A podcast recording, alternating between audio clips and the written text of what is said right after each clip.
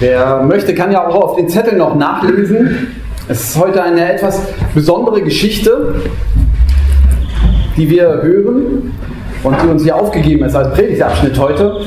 Hm, Im Grunde genommen, also viele sagen, das sind eigentlich zwei Geschichten, die hier Johannes ganz am Ende des Johannesevangeliums zusammengebunden wurden zu einer Geschichte. Das wissen wir natürlich nicht genau, aber so hört sich das an. Auf jeden Fall hört sich das danach an, man muss ein bisschen mehr erzählen und ich schaffe es nicht in drei Schritten da durchzuhüpfen, sondern ich brauche heute fünf. Aber ich hoffe, es wird nicht entsprechend viel länger. Ja? Ähm, ich wollte es aber nicht einfach zur Seite legen. Eine schöne Geschichte, die uns Johannes erzählt, ist es nämlich. Aber wer die Seite einmal umschlägt, äh, vorher, wer eine Bibel dabei hat, stellt fest, ups, da steht Nachwort in meiner Bibel, Überschrift. Und tatsächlich ist so, Johannes schließt sein Evangelium ab. Dann schlägt man um. Oh, einen habe ich noch. Das muss ich euch erzählen. Ich stelle mir vor, war es der alte Johannes, der ganz am Ende seines Lebens gedacht hat, ja, das Evangelium ist so gut und hat so viele, aber eins muss ich euch noch erzählen.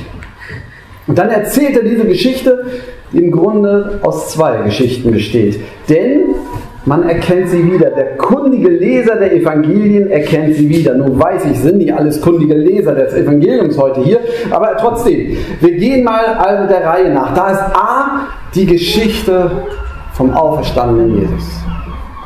Ostern, nachdem Jesus gestorben war und das Grab geschlossen mit dem Stein war Ostern gekommen, dass die Frauen finden das Grab leer vor und sie begegnen dem Auferstandenen. Und dann zum Beispiel im Lukas-Evangelium wird erzählt, dass die, dass die zwölf, äh, elf waren es noch, Freunde von Jesus, die Jünger, ihm das nicht abnehmen, den Frauen. Das glaube ich nicht. Und plötzlich tritt Jesus selbst unter sie. Sie können es nicht fassen. Und er sagt, guckt nicht so, gebt mir was zu essen. Brot und Fisch. Und dann isst er das. Brot und Fisch. Boah. Das ist spannend. Der Auferstandene, das erzählt Johannes, das erzählen alle Evangelisten, das erzählen, das erzählen die ersten Christen alle. Der Auferstandene Jesus ist nicht nur einfach die Idee von Jesus, die weiterlebt. Das ist nicht einfach nur äh, ein Geist oder eine, eine mythische Erscheinung. Der auferstandene Jesus, ihr glaubt es nicht, erzählen sie uns immer wieder, er ist uns wirklich begegnet und er hat gegessen. Aber Essen ist noch mehr. Deswegen auch noch anschließen. Essen ist noch mehr. Wenn wir Freunde zum Essen einladen, äh, Freunde einladen, dann laden wir sie zum Essen ein. Kam eben automatisch raus bei mir. Wenn wir zum Abend einladen, dann gibt es was zu essen. Wenn wir mit Leuten zusammen sind, dann isst man zusammen. Ich weiß, dass viele, die von, äh, aus der Fremde sozusagen, aus, äh, aus dem Iran, aus arabischen Ländern zu uns kommen, äh, den Kopf schütteln und sagen, wenn man bei euch eingeladen wird, dann steht manchmal gar nichts zum Anbieten. Das geht eigentlich nicht. Man muss da was essen. Ja? Man bietet was an.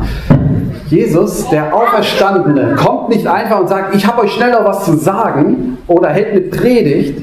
Der Auferstandene Jesus ist sein Anliegen, mit seinen Freunden zu essen. Der will Gemeinschaft.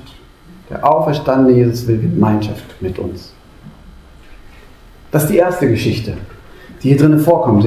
Er kennt die, ja? Auch hier, da ist jemand am, am Ufer und der, der lädt sie ein zum Essen. Und es ist fast so wie bei dieser anderen Geschichte im Lukas-Evangelium, dass während des Essens, während Jesus das Brot bricht und dankt, dass wir erkennen, es ist der Herr. Ostern. Super. Aber es ist noch eine zweite Geschichte hier eingeflochten. Und wieder die Kundigen kennen die. Ich muss sie aber erzählen, damit alle ungefähr wissen, worum es geht. Ganz am Anfang der Zeit, als Jesus öffentlich aufgetreten ist, ganz am Anfang, also nicht ganz am Ende wie Ostern, sondern ganz am Anfang, da wird erzählt, dass Jesus am See Genezareth, See Tiberias, wie es hier heißt, entlang läuft und predigt und es sind zu viele da und er sieht zwei Fischerboote und er steigt in eins ein und dieses Fischerboot gehört Simon. Petrus. Und er bittet ihn hinauszufahren. Und als er fertig ist, sagt er, Simon, ihr habt die ganze Nacht ja nichts gefangen, ähm, fahr nochmal raus, jetzt am Tag. Man fährt nachts raus. Wie auch hier, die haben auch nichts gefangen, weil dann werden Fackeln aufgestellt auf dem See Genezareth und die, die Fische werden angelockt und das hilft dann sozusagen, mit den Netzen die einzufangen. Ganze Nacht nichts. Wir wissen, wie man sich fühlt, wenn man nichts hat, ja. Ja. Und dann sagt Jesus, wirft die Netze aus und sie fangen ganz viel. Und damals in dieser ersten Geschichte geht es plötzlich Petrus durch und durch. Ich, ich, ich sage mir, ich habe es letzte Woche, glaube ich, schon gesagt, diese, wenn Sie erst im Herz, das Herz fast stehen bleibt und dann breitet sich dieses Kribbeln aus bis in die Zehenspitzen und Fingerspitzen und man merkt, hier passiert etwas, was ich nicht für möglich gehalten habe. Und so erzählt Lukas das auch, dass Simon vor Jesus auf die Knie geht und sagt, Jesus, geh weg. Ich bin sündiger Mensch, mit dir kann ich nichts zu tun haben. Und was sagt Jesus? Richtig. Auf die Knie. Nee. Er sagt, Simon, ich will dich zum Menschenfischer machen. Folgt mir nach. Das macht er. Das ist sozusagen seine Berufung. Das war schon der zweite. A, B. Und jetzt dritte ist C. Nun erzählt der alte Johannes beide Geschichten zu einer zusammengefasst. Da taucht alles wieder auf. Am See Genezareth ist es. Aber das Besondere ist, es ist nach Ostern. Wir haben den Auferstandenen gesehen, aber jetzt beginnt wieder Alltag. Simon sagt, ich gehe fischen. Ja. Alles passiert. Jesus auferstanden, aber nicht mehr jeden Tag da. Ich mache das, was ich immer gemacht habe. Ich mache meine Firma wieder auf. Wer kommt mit? Die anderen kommen mit. Da heißt es, sieben Leute sind dabei, aber nur fünf werden beim Namen genannt. Thomas, der war gerade vorher, wurde von ihm erzählt. Nathanael wurde in der Nähe von der Berufung von Petrus erzählt. Die kommen also und angeln und werfen ihre Netze nachts aus und fangen nichts. Die gleiche Geschichte, aber im Alltag. Und dann, und dann passiert es, dass dieser Mann plötzlich am Ufer, 100 Meter weg, kann man vielleicht nicht so genau erkennen, aber über eine Stille in der Morgenstunde kann man sich gut über dieses Wasser unterhalten und er fragt, habt ihr was zu essen? Nein! Blöde Frage. Wir haben nichts. Ja? Und dann passiert was Erstaunliches. Während sie da sind, da sagte er zu ihnen, werft das Netz an der rechten Bootseite aus, dann werdet ihr etwas fangen. Werfen das Netz aus, fangen ganz viele. Und jetzt kommt Vers 7, der Jünger, den Jesus besonders liebte, sagt zu Petrus, ey, es ist der Herr. Simon, der Held, kriegt das gar nicht selber mit. Ihm wird es gesagt. Der eine erkennt das. Und er sagt es und Simon versteht es. Und er springt ins Wasser rein, rafft also sein Gewand da über und springt und läuft ans Ufer ran. So ist Petrus.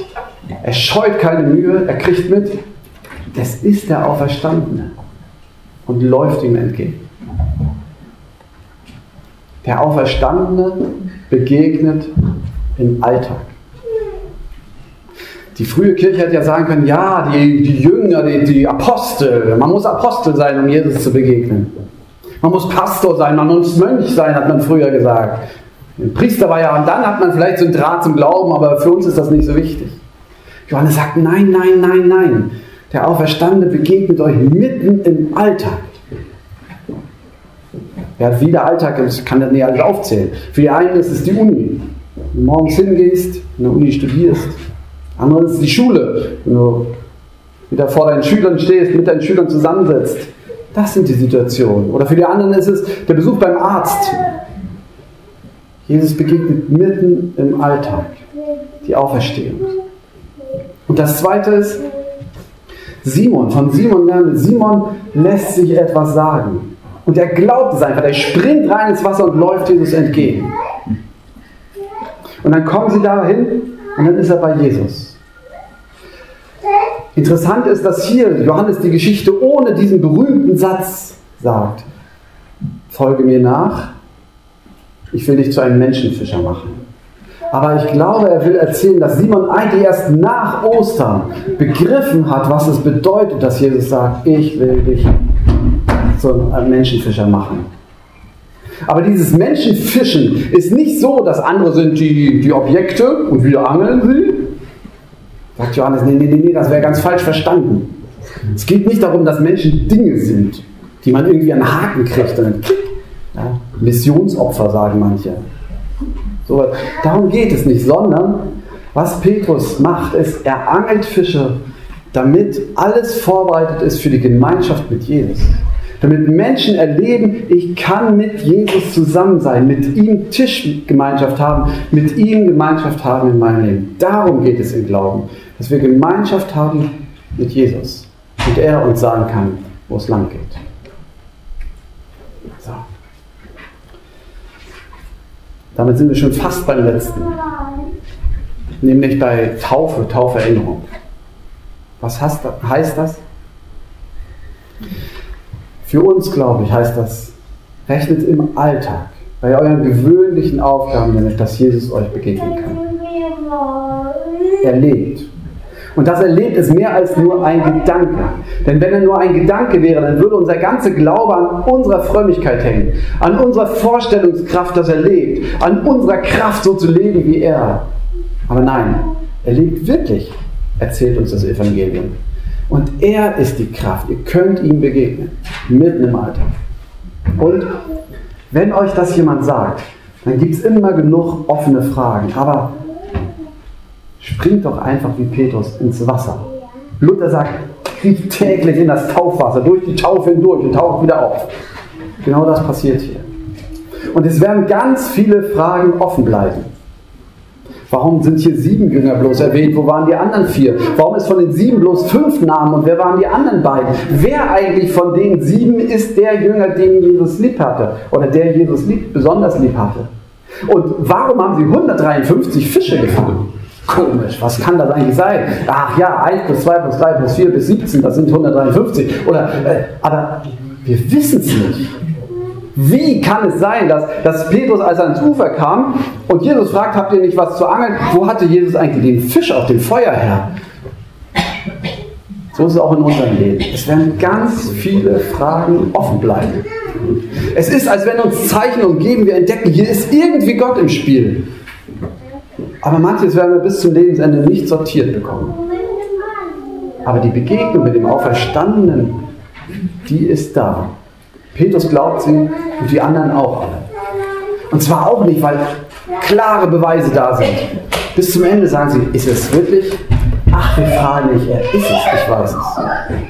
Das wünsche ich uns, mir, Ihnen, euch besonders, dass ihr auf diesem Weg bleibt und immer wieder über diese Zeichen staunt und sagt, Jesus, er ist da. Was für ein Glück, und von seiner Kraft leben wir.